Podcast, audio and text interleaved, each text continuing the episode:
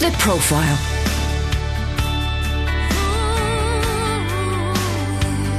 You're listening to Premier Christian Radio. Well, hello and welcome along to The Profile with me, Justin Brierley, and my guest today, Paul S. Williams, CEO of Bible Society. Before we find out more about Paul, uh, just a reminder that The Profile is brought to you every week here on Premier Christian Radio in partnership with Christianity Magazine. And if you want to find out more about the magazine and get a free sample copy, simply go to their website premierchristianity.com forward slash free sample. And you can find loads more interviews with Christians from all walks of life on the podcast as well. And if you want to find out more about that, simply go to our podcast area over at premierchristianradio.com. Well, uh, Paul Williams is head of the Bible Society in the UK, which for over 200 years has sought to bring the Bible alive to every man, woman, and child, as they say on their website. Uh, we'll perhaps hear the story of how that all began. But uh, Paul himself has held various positions in the world of business and finance before moving more into the theology of work, the marketplace, and leadership. And just recently, his new book, Exiles on Mission, has been published. It's all about how Christians can thrive in a post Christian world. Welcome along to the program, Paul. Great to have you with me. Great to be here. Thanks, Justin. So, we're obviously doing this edition, as many editions of the profile have been recorded recently from lockdown at our, our various homes. Um, how has this period treated you? I, I mean, none of us saw this coming, but has the transition to working remotely and so on been okay? I, I feel guilty because I um, have a beautiful environment in which to work from home. And um, as um, someone who actually enjoys thinking, reading, and writing, um, you know, it, it's a bit of a gift. Um, having said that, running an organization as complex as Bible Society um, from home means that I'm spending a lot of time on screens and getting that Zoom stare yeah. that we're learning about. So that's that's my biggest problem is, um, uh, you know, eye strain and headaches. Actually, well, sorry to create a little bit more Zoom fatigue for you as we record this evening, but um, yes, well, we we all know what it's like, and we're going to come obviously to more of the your thoughts on on what this pandemic means for the world, the church, and and what you're doing through Bible Society in the course of today's program and the book as well of course which um, i was glad to add my own recommendation and endorsement to a really excellent book exiles on mission published um, well what, who are the publishers? Because i think brazos press is is what's on the copy i've got but uh, is it also being published uh, through uh, other people as well here in the uk yeah so brazos is a, an imprint of baker in in the us um, obviously i was working and teaching in the in canada and north america but in Britain, it's being published by SPCK, and it's also available through the Bible Society website, just to put in a plug there. there. um, before we hear a bit about your background, um, tell us about the Bible Society. Um, I said 200 years or more that it's been in existence now. Um, where did it all start? Yeah, it, it's, uh, um, well, that formally started in 1804 but we always tell the story beginning with Mary Jones, um, the young Welsh girl who um, saved up uh, and walked um, a marathon length to get a Bible from the home of the Reverend Thomas Charles. Uh, Charles went on to be one of the founders of Bible Society, along with uh, William Wilberforce, other members of the Clapham sect.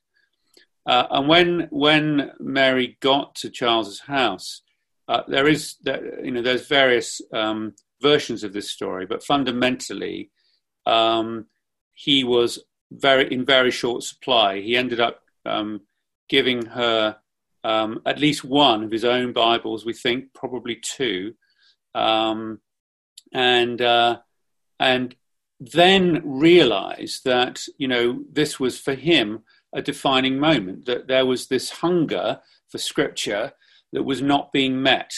And it was a symbol of how inaccessible and unaffordable, actually, the Bible was. And he felt that something had to be done about that. Um, and, uh, you know, he went to London, he, he met with various people, including Wilberforce, um, Lots of denominations were involved in the early meetings. It's really amazing to read about it. Mm. And the vision that they had at that time was extraordinary.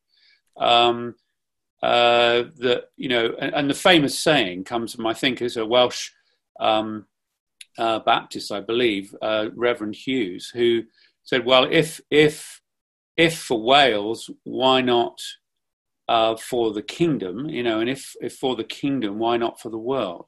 Mm. Um, and uh, that was really the birthing then of this glo- amazing, incredible, really hmm. global mm. movement um, to that that led to an exponential translation of the Bible into languages and um, populations uh, very rapidly. Um, from hardly scratching the surface of accessibility of the global population to reaching, you know, over half within 50 years. Just absolutely extraordinary. Yeah, yeah. Um, it's, it's, a great explosion. foundational story as well, isn't it? The explosion I, I, of mission. Yeah, yeah. yeah. I, it's it's it's. I think I've seen a, a, video of the story of Mary Jones and her trek to uh, to ask for a Bible. You, you um, see the video if you go to Mary Jones World in Bala that's right. That's yeah. right. Um, and and obviously, Bible Society today continues that work all over the world. Um, but I suppose doing it in quite a different environment to the one that Wilberforce and Co. found themselves in. Uh, there was, in a sense, uh, you know, back then it could be argued the Bible was sort of foundational to British culture and society. Um, and obviously, we're going to be talking about this in regards to your book. But we live in a, in a effectively a post-Christian West now. So, what what sort of different ways is the Bible Society in today's day and age trying to continue that mission that, that first began in the 1800s? I think um, we, we, we've developed the notion of what we call the Bible life cycle, um, which starts with translation and moves to uh, printing, publishing, distribution. Um, uh, if you literacy is a big part of it, um, engagement, understanding and putting into practice, and then advocacy. That's, if you like, the full life cycle of the Bible. Now, that's a, that's a story. There's a sort of logic to that story um, that, in some ways, is a way of telling the history of the emphases of Bible Society work over the last 200 years.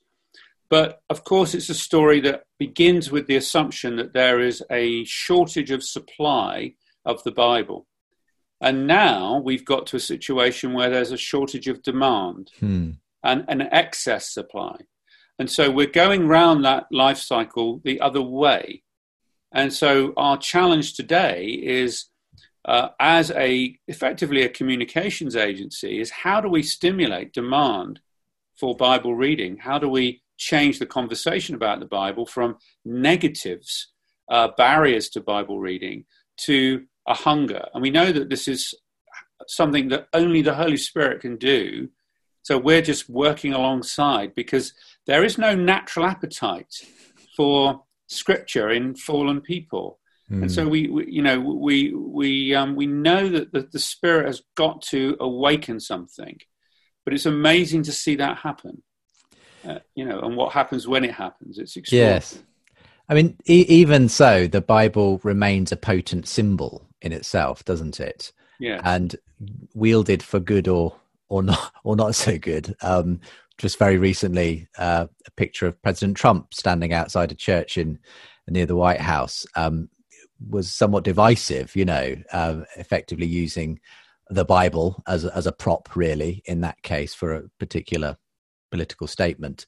Um, what did you think of that, and what what what are the dangers, I suppose, in today's day and age in terms of the way the Bible is is being used or abused?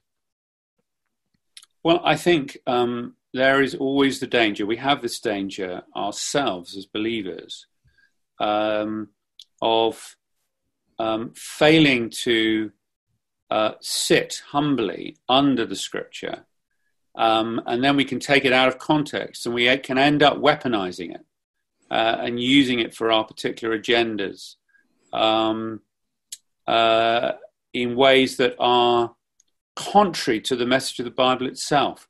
And I think that, you know, one of the, the, the sort of passages of Scripture that struck me powerfully, um, uh, I think that relates to um, any attempt really to co-opt the Bible in in, a, in any kind of unqualified way, because mm. we want the Bible to be part of our public conversation. But um, you know, there's this amazing passage, isn't in in the book of Joshua, when he's they've the people have crossed the river Jordan. They're on the brink of the promised land, and Joshua encounters this angelic warrior.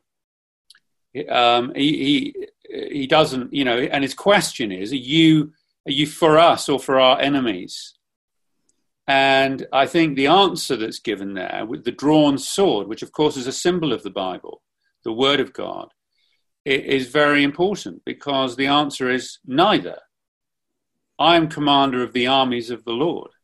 So the question is, are we on God's side? um, not whether God is on our side. and uh, we have to be very careful indeed because the Bible will always judge us if we try to co-opt it. You know, it's it's it's a double-edged sword, and uh, I think that's that's the that's that's the important thing to be aware yeah. of yeah. know, when we try to do this. Well, tell me about your own experience growing up. Was did the Bible figure uh, in your uh, childhood? Where did you grow up within a Christian context yourself? Yeah, it, it did. I, I, grew up in a Brethren um, background. Both of my grandparents were Bible teachers um, and circuit preachers. Um, so I used to love the Bible quizzes as a child and do quite well at them. Uh, which of course is always encouraging. Were you a bit of a swot in that way? well, I, the thing is, I've always had, and, and I confess to you, I, you know, it's it's it served me quite well until, um, you know, getting close to, um, you know, upper levels of higher education where it became impossible. But I'm quite good at cramming for exams. You see, so I would cram for these Bible quizzes. And I wouldn't necessarily remember a lot afterwards, but I was very pleased to have won the, you know, the the chocolate bar or whatever the prize was. Very good. And so, uh, uh, you obviously then had faith, you know, very much inculcated from a young age uh, in a brethren background. Uh, was there a moment at which it sort of became real for you and not just something inherited from your parents and so on? Uh, yes, um, I think there are a couple of moments. Probably many people who grew up in a Christian background have a similar. Uh, I, I, think um, I know there was a moment, again, very similar to other stories, uh, as an 11 year old at a Christian camp. Uh, I had a very particular encounter with Jesus um, that involved the Bible. My grandfather was incredible at um, discipling me through scripture and uh, particularly Proverbs 3, 5, and 6. Trust in the Lord with all your heart. He would say this to me almost every time I met him um, and um, would always debate the scriptures with me. And I, I gained a love. I mean, you know, you probably can tell from the surname that I'm from a Welsh non-conformist background, and we mm. love a good argument. We get very passionate. So, I my argumentation energy was taken by my uh, my parents and my grandparents, and my grandfather in particular, into debating scripture and what it meant. And that was a great kind of training in a way. It, it, it was a way of having that honed. I um, had a real genuine experience of committing my life at the age of 16, uh, a conviction that I should be baptized. I was baptized in a Baptist church. Um, but I, I turned away actually um, from faith um, prior to just prior to going to university, and um, uh, you know my reasoning was that I just found uh, hypocrisy in the church. Mm. And, uh, you know, that, that, there was some truth in that, but fundamentally, I think I wanted to do my own thing. Um, and I think there's, you know, looking back, one is aware that when, when we really do take a serious stand for God, um, which I believe I did, you know, in my baptism age 16, mm. it's, it's immediately, you know, we will come under a degree of challenge. And, mm. and I think that I didn't stand at that time. And I kind of fell away and I w- went my own way. I wanted to do my own thing. I gave my rationalized reasons for it. Hmm. Um, but I kind of walked off. And um, so, what did know, university look like then as you entered it, I suppose, in a, in a different mode of thinking at that point? Yeah, I, I, I had a fabulous time at, at Oxford. I, I read um, PPE, Politics, Philosophy, Economics, which you know. Yes. Um, and um, the um, best people. um, I thoroughly enjoyed the intellectual stimulus, the um, um, the socializing, the you know the sport. Um, I had good friends. I had a great time in a way, but it was it was wasted time. Uh, you know, when I, um, you know, I came back to faith during that period um, in my third year, at the end of my second year. Um, and I look back really on the waste of those of that time. That I really just had. I had a good time. I was enjoying mm. myself, mm. but I was wasting my life, wasting the opportunity of Oxford in, in many ways uh, certainly wasting the opportunity to study. I mean, uh, I, I, I, carried on that. Well, you're hardly the first student to, to admit uh, to that, I imagine. carried on the bad habits of cramming, you know. Right. Well, in any case, what, what you came back? Um, what, if you don't mind sharing briefly, what the circumstances of that were? What what kind of brought you back eventually in your third year? It was very dramatic. It's hard to summarize it quickly, but um, I I had an accident. I was being reckless, but I had a climbing accident and I nearly died. Um, it was by the sea. Um, I ended up in the sea, falling, uh, fell off, uh, suffered a concussion, um, nearly drowned, and I found myself. And, and, by this time, I was into all kinds of um, I suppose I was through the philosophy I was studying. I was trying to pursue uh, atheism. I found the agnosticism didn't satisfy me. It felt intellectually kind of mere, you know, a mm. bit wishy-washy. And I, I, you know, again, I, I like. Uh, so I wanted to actually have some uh, definite convictions around things. But what I found was that during this accident, when I thought I was going to die, I prayed to Jesus, you know, a very short prayer that Jesus would save me. Um, and obviously, I got out of that, and I knew in my heart um, that I wasn't ready actually to die. That the all of the intellectualizing I was doing wasn't really convincing me, mm. and um, that was a massive uh, psychological and emotional turning point. Um, I, I uh, and, it, and it was interesting for me. I would never make a theology out of this, Justin, but the way I reflected on it was afterwards was that God, you know, in going into these into the sea and nearly dying, God was reminding me of my baptism. Hmm. Interesting. And, and t- reminding me that he owned my life. Mm. And I had already made a pledge. Um, and, you know, he hadn't forgotten that and he was going to mm. hold me to it, you know. So, um, I, um, I, but I found that I actually, you know, I was sort of like, I knew I had to go back to God, but I couldn't quite make it happen. It was very interesting experience. And it was, again, I think, again, this is very personal. So again, I would be very cautious of theologizing mm, about sure, it sure. too much. But I had to wait for the Holy Spirit to invite me back. Hmm. And that happened through a sermon at St. Aldate's Church that Michael Green preached. And I know exactly where I was sitting. and, um, you know, and then I had the privilege of being um, led to faith by him and discipled a little by, by Michael Green. Um, yeah. There you go. Extraordinary. Um, thanks for sharing that story. Uh, not a story I had heard before, but I'm glad I've heard it now. I rarely um, tell it, but that's yeah. partly because people don't ask very often. So. it's it, uh, because I wanted to spend some time there. We'll have to just sort of have a more of a thumbnail sketch of of what happened then in the intervening years up up to the present. Um, obviously, um, you met and married your wife, and uh, family followed, and so on. Um, But in terms of where your career went um, post university, I think it was in the sort of world of business and uh, analyzing stock markets and that sort of thing. Um, tell us about that and, and where it, how you eventually landed up, sort of looking at the theology of the workplace and the marketplace and, and such like.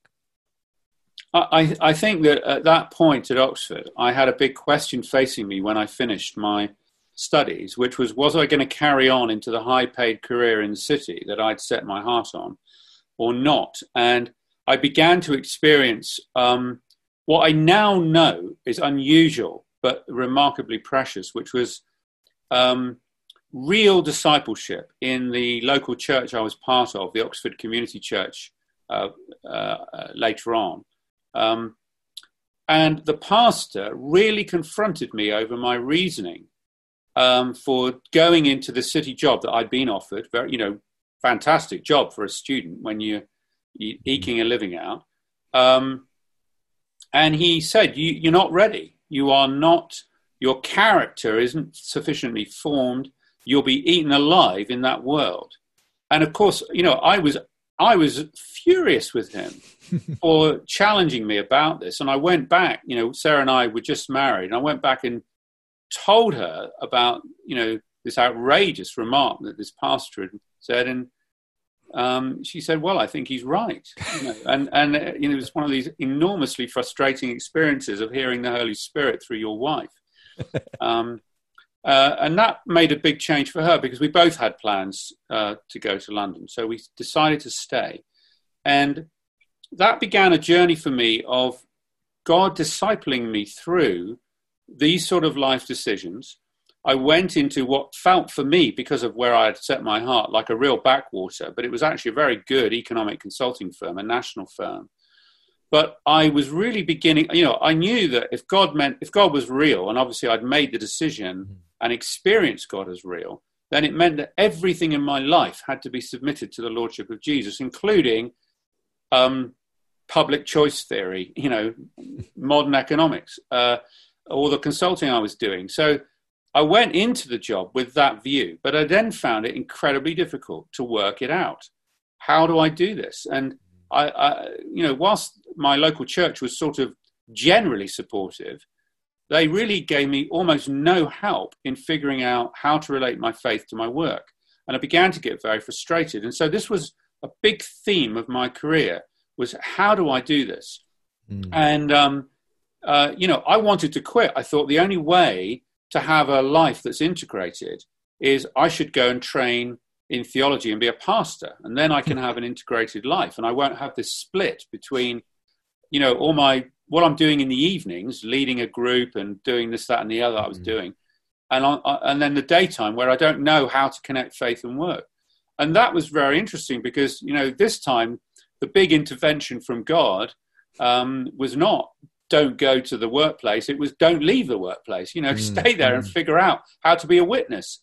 Um, and uh, so there was a lot of discipleship going on as I was seeking to integrate. And I think through various projects I began that I was doing. I did a big project for the Thatcher government at that time, and I learned a lot there about the the way in which God's at work in the um, scattered church, and uh, in a way, I saw myself as a member of the of the scattered church, you know, mm. in the world, in this economic consulting firm, trying to figure out how to be missional, but also the gathered church. And I found that in that piece of writing that I was doing, policy advice, I couldn't say the things I thought I should say.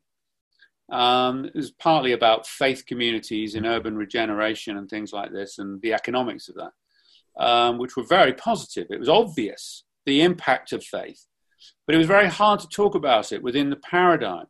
Mm. And I was stuck. And then I read the Faith in the City report, which the Church of England's Urban Fund had published. Um, and it gave me language that was in the public arena, being quoted in, in it was in Hansard, it was mm. quoted in, you know, in, in the major broadsheets that I could use to take the ground, if you like, to to say the things that I needed to say without them being in my voice. And I began to see, God began to show me something that I think has stuck with me of how he weaves his missional purposes through the activities of the gathered church and the scattered church, and they go together. And I began to see that as a key to mission, and, and I, I, think that became something that I mean I'd like to talk more about that when mm, if we mm. have time. Yeah, absolutely. But I sort of followed that through in in various stages of my career. I ended up as uh, chief economist. I did uh, a lot of consulting, worked for very large companies, and started a small company uh, doing this sort of work. Yeah. Um, we're just about out of time in this section of the program, but I, I suppose I just wanted to ask: do, do you feel like you know, looking back on all of that, that you know, in, and in the light of things like the recessions we've experienced and the banking crash and and all, all of that stuff that happened in the you know 2000s, uh, whether whether any of those uh, lessons have I suppose, come to fruition, uh, whether we ha- have actually learned how to integrate the Christian worldview, the ethics with the way our stock markets and business run, or do you feel we're still where we were in the I don't know late eighties when you started looking into all this stuff? We're we're further on, but we're not there yet. Um, you know, um, unfortunately, the sacred secular divide is still a massive problem for us. But um, yeah, we are further on in the Christian community, and similarly in society, we've begun to challenge and question the, the, the sort of idea that the profit motive is the only reason for uh, working and doing business. And I think there's now, uh, it's much easier to challenge that. Um, uh, we're less good at um, the detail of, um, so, so so then, what's the alternative paradigm? Mm. How do we think well about that? Um, so that constructive imagination that I believe Scripture really can give us, we're we're less good at that. We're much better at the sort of broad critique, and I think um, we've got to get a lot better at um, a biblically formed missional imagination. We're going to go to a break and we'll be back to talk about mission because that's the subject of the book uh, that you've recently published, Exiles on Mission How Christians Can Thrive in a Post Christian World. Uh, my guest on the profile today is Paul S. Williams, CEO of Bible Society. Uh, you are listening to the profile in partnership with Premier Christianity Magazine. I'm Justin Brierley. We'll see you again in just a moment. Premier Christianity Magazine.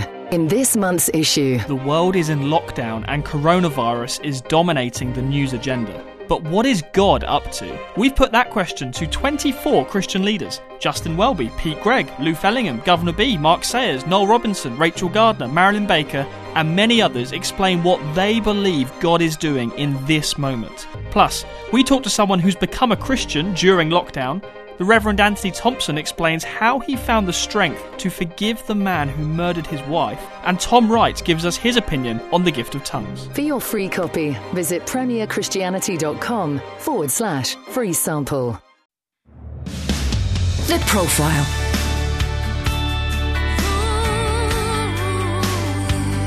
You're listening to Premier Christian Radio. Welcome back to the second part of today's show. I'm joined by Paul S. Williams, CEO of Bible Society. And Paul has held various positions in the world of business and finance before and moving into the theology of work, the marketplace, and leadership. We're going to be talking in this part of the program about his new book, Exiles on Mission. It's published by SPCK here in the UK, Brazos Press uh, elsewhere in the world. It's all about how Christians can thrive in a post Christian world. And um, just in that last section of the program, Paul, you were sort of saying how it was your your background in business and analysis and uh, the marketplace and so on that sort of sparked these questions about how do I put my faith together? How how does faith shape what I do here, and how how, how is it shaping the world? And um, and I suppose all of that presumably came together in, in, terms of the way you then went into for a number of years a position more in academic circles i suppose in vancouver where you were actually trying to formulate some of this into ways that other christians could learn and um, be helped as they went on that journey as well. Yeah um, you know justin i'd, I'd sort of got to the point really where i um, felt that um, I felt it was a, a, wrong move for me when I was initially asked to move into academia because I was beginning to see the enormous power of the church engaging um, in the sort of life of a city or a country uh, across all of the spheres. I was being involved in bringing together all the different sectors of society and forming strategies for cities and countries. And, um, you know, something that uh, the church, um, in some of my experience, just couldn't see the point of doing. Um, but, you know, gradually, um, and I think now we see this in, in movements like Movement Day, uh, where the church is beginning to see that, you know, the, the abundant life that, that Jesus came to give us is is absolutely about the church being involved in the life of the city and the life of the society. Uh, so I beginning to see that, and it felt like, why would I leave that? And, and in the end, the answer that God gave me was to, to help others, to teach others. So I had this real privilege of, of teaching a really diverse range of students, um, often mature students, people who had some work experience in, in professional life or uh, craft or education, healthcare, a wide range from all over the world. Um, Regent College Vancouver is a very international, diverse place. And so I was learning as much as I was teaching, frankly, from these people who were all amazing people with mm. incredible backgrounds and um, really there because they were determined to integrate their faith with their work. And um, so that was a very rich period. And I led a founded and led an institute um, uh, to take this kind of material around the world. Uh, we did lots of conferences and seminars and events, and it was out of that experience of working with church leaders, societal leaders, and this diverse range of students and this nurturing faculty environment that the, the book was really uh, mm. brought to birth. You know, I think it had been kind of incubating for a long time in me, but um, this is when it really came to birth, I think, during those yeah. days, those years. I mean, do you think it's significant in a way? Your, your story almost reminds me a little bit of, of the present Archbishop of Canterbury, Justin Welby, who obviously had a background as an oil executive before moving into uh, being ordained and obviously now leading the Church of England. It feels like there's there's a sort of sense that people feel like, okay, it's good to have some sort of real world, quote unquote, experience in that way, even leading, you know, what is you know, in many people's eyes, a spiritual organization, if you like. Um, yeah, I mean, and of course, part of the problem is the perception that some organizations are spiritual and others are not. I mean, we must understand that the adjective spiritual um, is to do with a with the presence of the Holy Spirit, mm. um, and the Holy Spirit wants to be present in all um, that we're doing in all of our lives in every sphere of society. Um, you know, that's the scope of God's yeah. redemption. It's the whole of creation, isn't it? Uh, so, you, um, you, know, you talk about the sacred secular divide, obviously, in, in, the book Exiles on Mission, and and what do you mean by that, and why has it become such a abiding problem, uh, both for Christians and and the secular world, if you like? I, I think I think um, it's part of our accommodation, the reason I think it's so long lasting, because there's so many theological critiques of it, mm. um, um, is that it's part of the church's accommodation to a secular society. It, it goes alongside the, the, the, the, secular, the public private split, where what um, secularism really is asking the church to do, and the church kind of acquiesced, is to would you mind just moving into the private sphere? And uh, you know we'll have a religion free um, public sphere. And i think that that mentality because we've acquiesced to that and now we don't really know how to behave in the public sphere in a way that is not that is authentic that, in a way that is authentic to mm. to the gospel. We're either very shrill and aggressive or we just sound like everyone else and assimilate, uh, we've mm. lost our authentic voice because we spent too long, you know, allowing ourselves to be privatized, and we've stopped thinking about the gospel. What was natural to evangelicals in the 19th century was that the gospel affected every sphere of life, and this is mm. why they undertook child labour reform, factory reform, you know, reform of the slave trade, uh, abolition of slavery, etc., etc. Um, you know, uh, uh, work with prostitutes, you know, getting rid of the Contagious Diseases Act. All of this work mm. was because they understood that, of course, the gospel is both personal and public. It's it's both. It, you can't make it one or the other. But we lost that in the 20th century, and we still haven't recovered it. Yeah. And it's absolutely vital that we do. I mean, obviously, you talk about the fact that we live in a post Christian world, and many people have talked about that, written about that. Um, interestingly, in a recent article you wrote for Premier Christianity magazine, you also said we live in a post secular society as well. And that was perhaps the first time I'd considered that idea. Um, what do you mean by actually, we're not just a secular society, we're a post secular society? I think that the um, the power of the of the secular narrative is spent. So um, you know it, it, it, lingers. Of course, there are still um, flailings around, but um, we should no longer. Um, it, it, probably was never a good idea to accommodate ourselves to it, but I, I understand um, certainly you know why we did that to some degree but we shouldn't do that anymore. I mean, this is this is um, uh, a false god whose weaknesses have been brutally exposed, not least by the pandemic that we're in now, but even before that, um, the the the failure of the secular story to actually deliver to people the sense of um, progress, um, stable, reasoned, you know, society in which we're all getting better off and healthier and everybody's happy. Um, the, the very, very obvious failings of that narrative and the way in which those goods, which are really gifts of our Christian heritage, um, are beginning to disintegrate. Um, people may not understand the reasons, but they certainly feel that this is not working. This is I'm I'm not I'm not going forward. I'm not. My life is, you know, it, my my family, my community is is breaking down. It's not actually becoming more whole and strengthened. Um, and there's the, we have this epidemic of mental illness and loneliness. Mm-hmm. Um, so um, it, when I, when I talk about post secular, I, I, I, mean that the secular narrative has now failed. And I think the evidence is is very apparent, and even some of the um, proponents will acknowledge this mm. um, that that it's not delivered.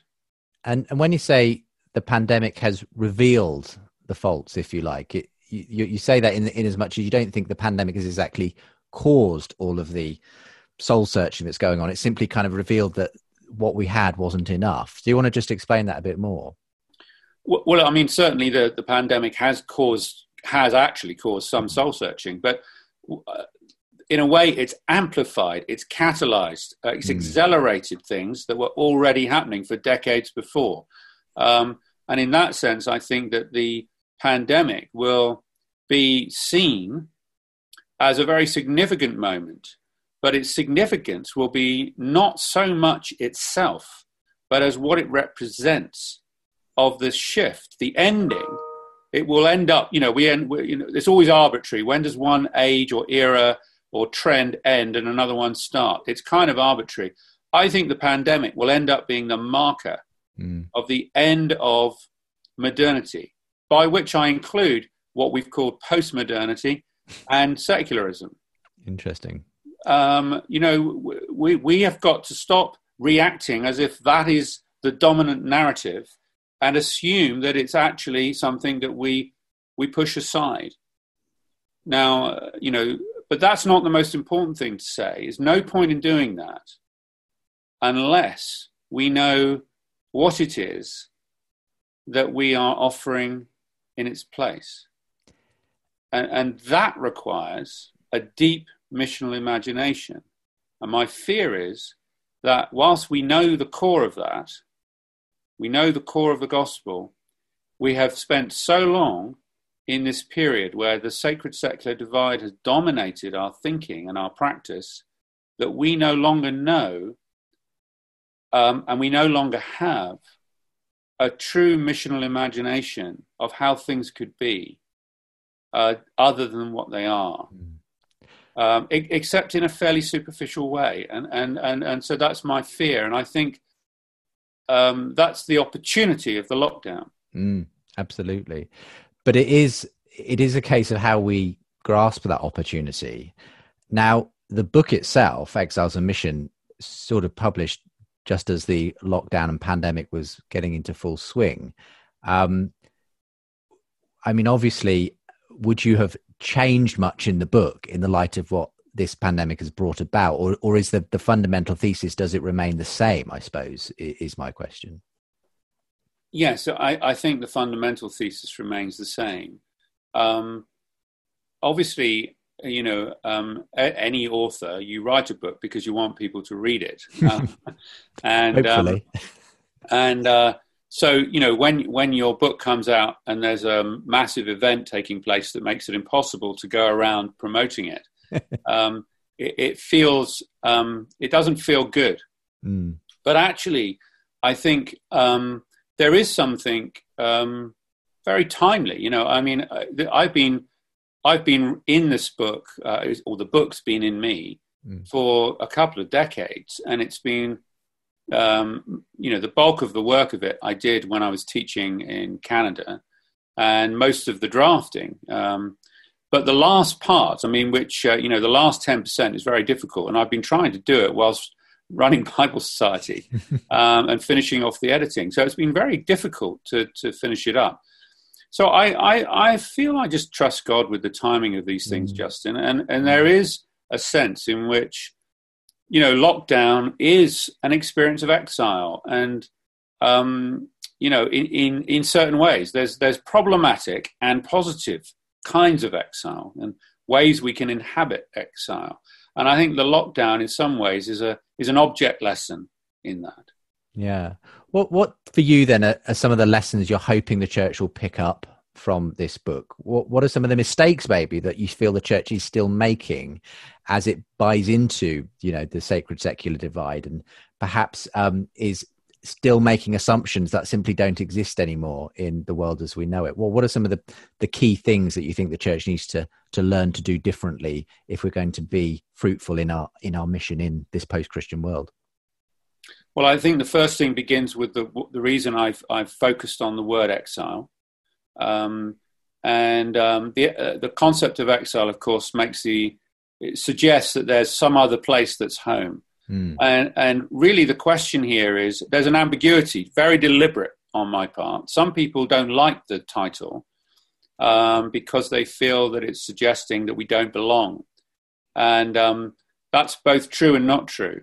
So um, you know, uh, part of the problem we've got is that we have this emotional reaction to the end of um, Christendom, mm. the um, uh, you know the post-Christian turn, and we are tempted, I think, either to want to go back, and so we become very angry that we are in this position and we perhaps withdraw into a Christian ghetto or we are aggressive in public and mm. we're demanding our rights, you know, that go back into our Christian past in a way that I think is really unhelpful, actually.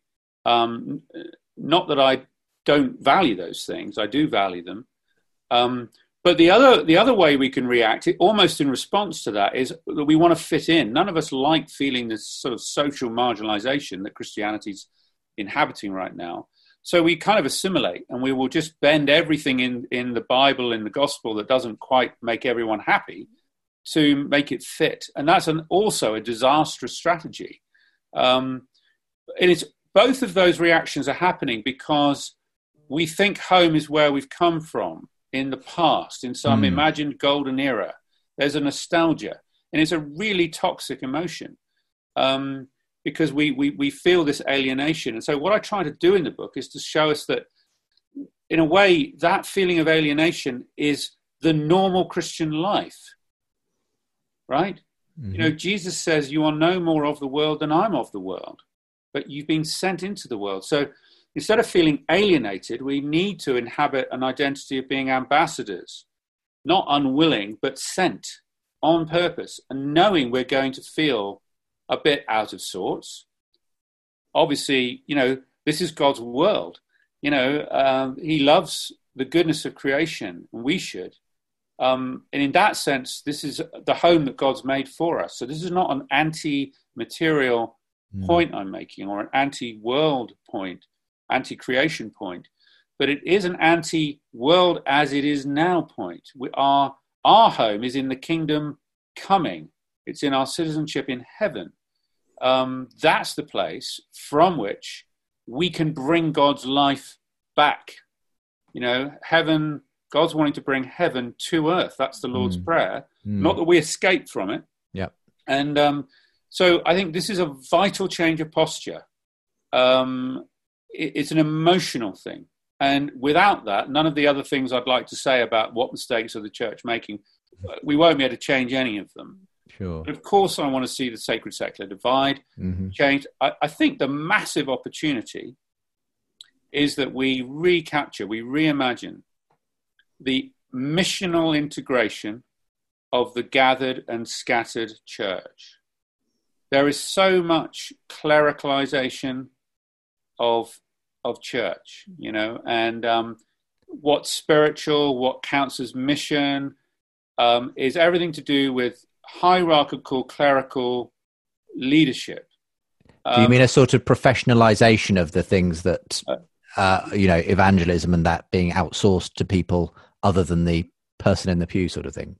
Yes, um, but but again, we we we um, um, we need to think about mission very much more broadly than um, it certainly should include uh, evangelism, but we shouldn't narrow mission to only evangelism. Mm. Um, because, you know, God cares about um, uh, justice as well as he cares about the lawyer. Mm. Uh, right? You know, um, so you know, it's it's it's a both and thing, and yeah. and and of course, um, and, and I think um, so. I, I think that reimagining uh, the way in which the life of the Spirit and the gospel and the new creation can break into a place, into a city, into a society through the church, um, gathered and scattered unit, in, in unity across the denominations, working together in a city. Um, and, and, this is not something I'm just making up. There's plenty of examples of this now. Um, but sadly, we need, you know, the, we just need lots more of them. Mm, I mean, yeah. uh, you know, the, the, the, unity movements that we've seen in this country, the Gather movement, the Movement Day movement, these mm. are hmm. really, really exciting um, examples of what I'm talking about, um, where ordinary people around the country will be able to look and see the difference that Christians make in the yeah. world. That's when they will be open to hearing the gospel and their own for their for their own personal lives. And um, this is a huge key to mission. You know, we talk about reaching a, a, a fallen society and how we're going to do it, and uh, but yet, you know, the church is full of people who, who are engaged in all of these spheres and we just ha- we have no idea of how to mobilize them. Mm. And it's one of those sad stories in a way, isn't it? That so often our churches tend to, you know, if if they have some sort of special celebration of someone in ministry, it'll always be some sort of special church role that they're doing and being commissioned for and so on. But we don't commission the nurses and the doctors and the teachers and the business people who are the, the, you know the majority of the people that make up our congregations for the ministry that they're sent out to do because somehow we've we've continued to retain this sort of well what goes on here on a sunday is the real business of god and what goes on in the world is kind of the added extra that's right i mean there are exceptions and i think it's important to say that because mm. LICC have been brilliant um, mm. they've, they've, they've collaborated with the bishop of uh, london you know uh, that's committed to 10,000 um, workplace ambassadors being commissioned throughout uh, London. Um, and uh, you know there are that that's a movement that's that's beginning to spread through the Church of England, and there are other you know uh, things going on in other denominations like this. But um, um, this is these are just baby steps in the direction yeah. that I'm trying to talk about because um, we're still um, um, you know, I, I, I, think another, you know, another, another mistake, I suppose, another, another feature of this issue is how we think about the Bible and discipleship. You know, mm. again, the Bible's become professionalized. There's nothing wrong with um, learning, doing biblical studies. I've done a biblical studies degree. I've learned Hebrew and Greek, but you know, you don't need to have expert knowledge to get life and truth out of the scripture. There are amazing Bible tools. Mm. What we need church leaders to be doing is opening up these tools um, and opening up the scriptures and the breadth of them to the congregation. Um, uh, but so often the Bible is very clericalized, very spe- specialized, mm. um, and privatized. You know, the, the, in a way, sometimes we're our own worst enemies in, in, in congregations. We we kind of ask for and then get a kind of therapeutic sermon. Yes. But the thing we need is the very sharp, you know, piercing, painful word of God that mm. purifies us and uh, ends up um, cutting out the things that aren't bearing fruit and bringing more life to the things that mm. are. Um, but you know, no, you know, we'll we'll never ask for that, but we need it. One of the things you bring out in the book is is the way that the story, the whole sweep of scripture, the story that that tells. Uh, you compare and contrast that with the other competing stories, if you like, that are out there. Do you want to explain what some of those other stories are and and and what we need to do to bring the Bible those into conversation with what the Bible says about the way life is and what it's about and and our ultimate destination well the the the entire enterprise of doing that is predicated on a conviction that um, the Bible um, reveals the true story of the world to us, um, that encompasses the whole of creation, the purposes of God through time, for all humanity. Um, it's really important that we lay hold of that truth and that story. Um, you know, I think Newbigin makes the point that the only story that could contain the life, death, and resurrection of Jesus Christ is one for which that those events are the starting point. Um, so, um, if we're trying to harmonize Christian faith with environmentalism or consumer capitalism or um, you know the postmodern search for identity, um, if we're trying to harmonize these things, we're on a hiding to nothing. If, on the other hand, we're able to understand, I mean, one of the things I try to do for my readers is to put the shape of the biblical story um, alongside um, and, and, see see these other narratives. You know, the capitalism is a is a is a narrative. It it tells us how to think about what a human being is, what the world is, what um, ultimate reality is. You know, what we're here for. Capitalism seeks to answer these questions, and it disciples us. It disciples us every day through advertising. Mm-hmm. Every time you go in a shopping mall, um, every time you're, you know, online, you're bombarded with ad, ads, and you you're you're repeating these these stories of um, you're worth it. You know, mm-hmm. classic advertising mm. um, that's appealing to these different parts of the narrative, um, the individualism, and and um, of course, secularism has um, melded with that story it's a version of it in the political sphere, in a sense. Um, uh, and, and, you know, the whole sort of postmodern search um, for identity is similar because we've we've basically said um, that my whole self, my body, is a piece of private property, you know, that I own. I can do what I want with it, mm-hmm. and it becomes part of the consumer world that I trade. I exchange this bit of my identity for another bit, and I'm constantly trading new bits in and out. Now, if I am not able to critically understand the problems, the differences between this narrative of the economy and consumer capitalism and the story of the Bible and where they really conflict. And it's not that they conflict on everything, you know, there's lots of things about our modern life that the Bible will affirm. But the only way we can tell the difference is if we really have, you know, there's some discipline in our in our thinking and our. Um, these are the sorts of things that we ought to be concentrating on in our Bible studies. Mm, mm. It's it, it, There's so much I wanted to unpack, and sadly, time is against us, uh, Paul. So I, I'll I'll end with this question, which is: We've talked a lot about the theory. Um, what about the practice? Where do we go from here? You know, we're looking at a post-Christian, post-secular, ultimately post-pandemic world as as we move out of lockdown. Um, do you think the church is well positioned to take this challenge on and to become these exiles on a mission that's you know learned the lessons from the past and is ready to to make a difference for the future?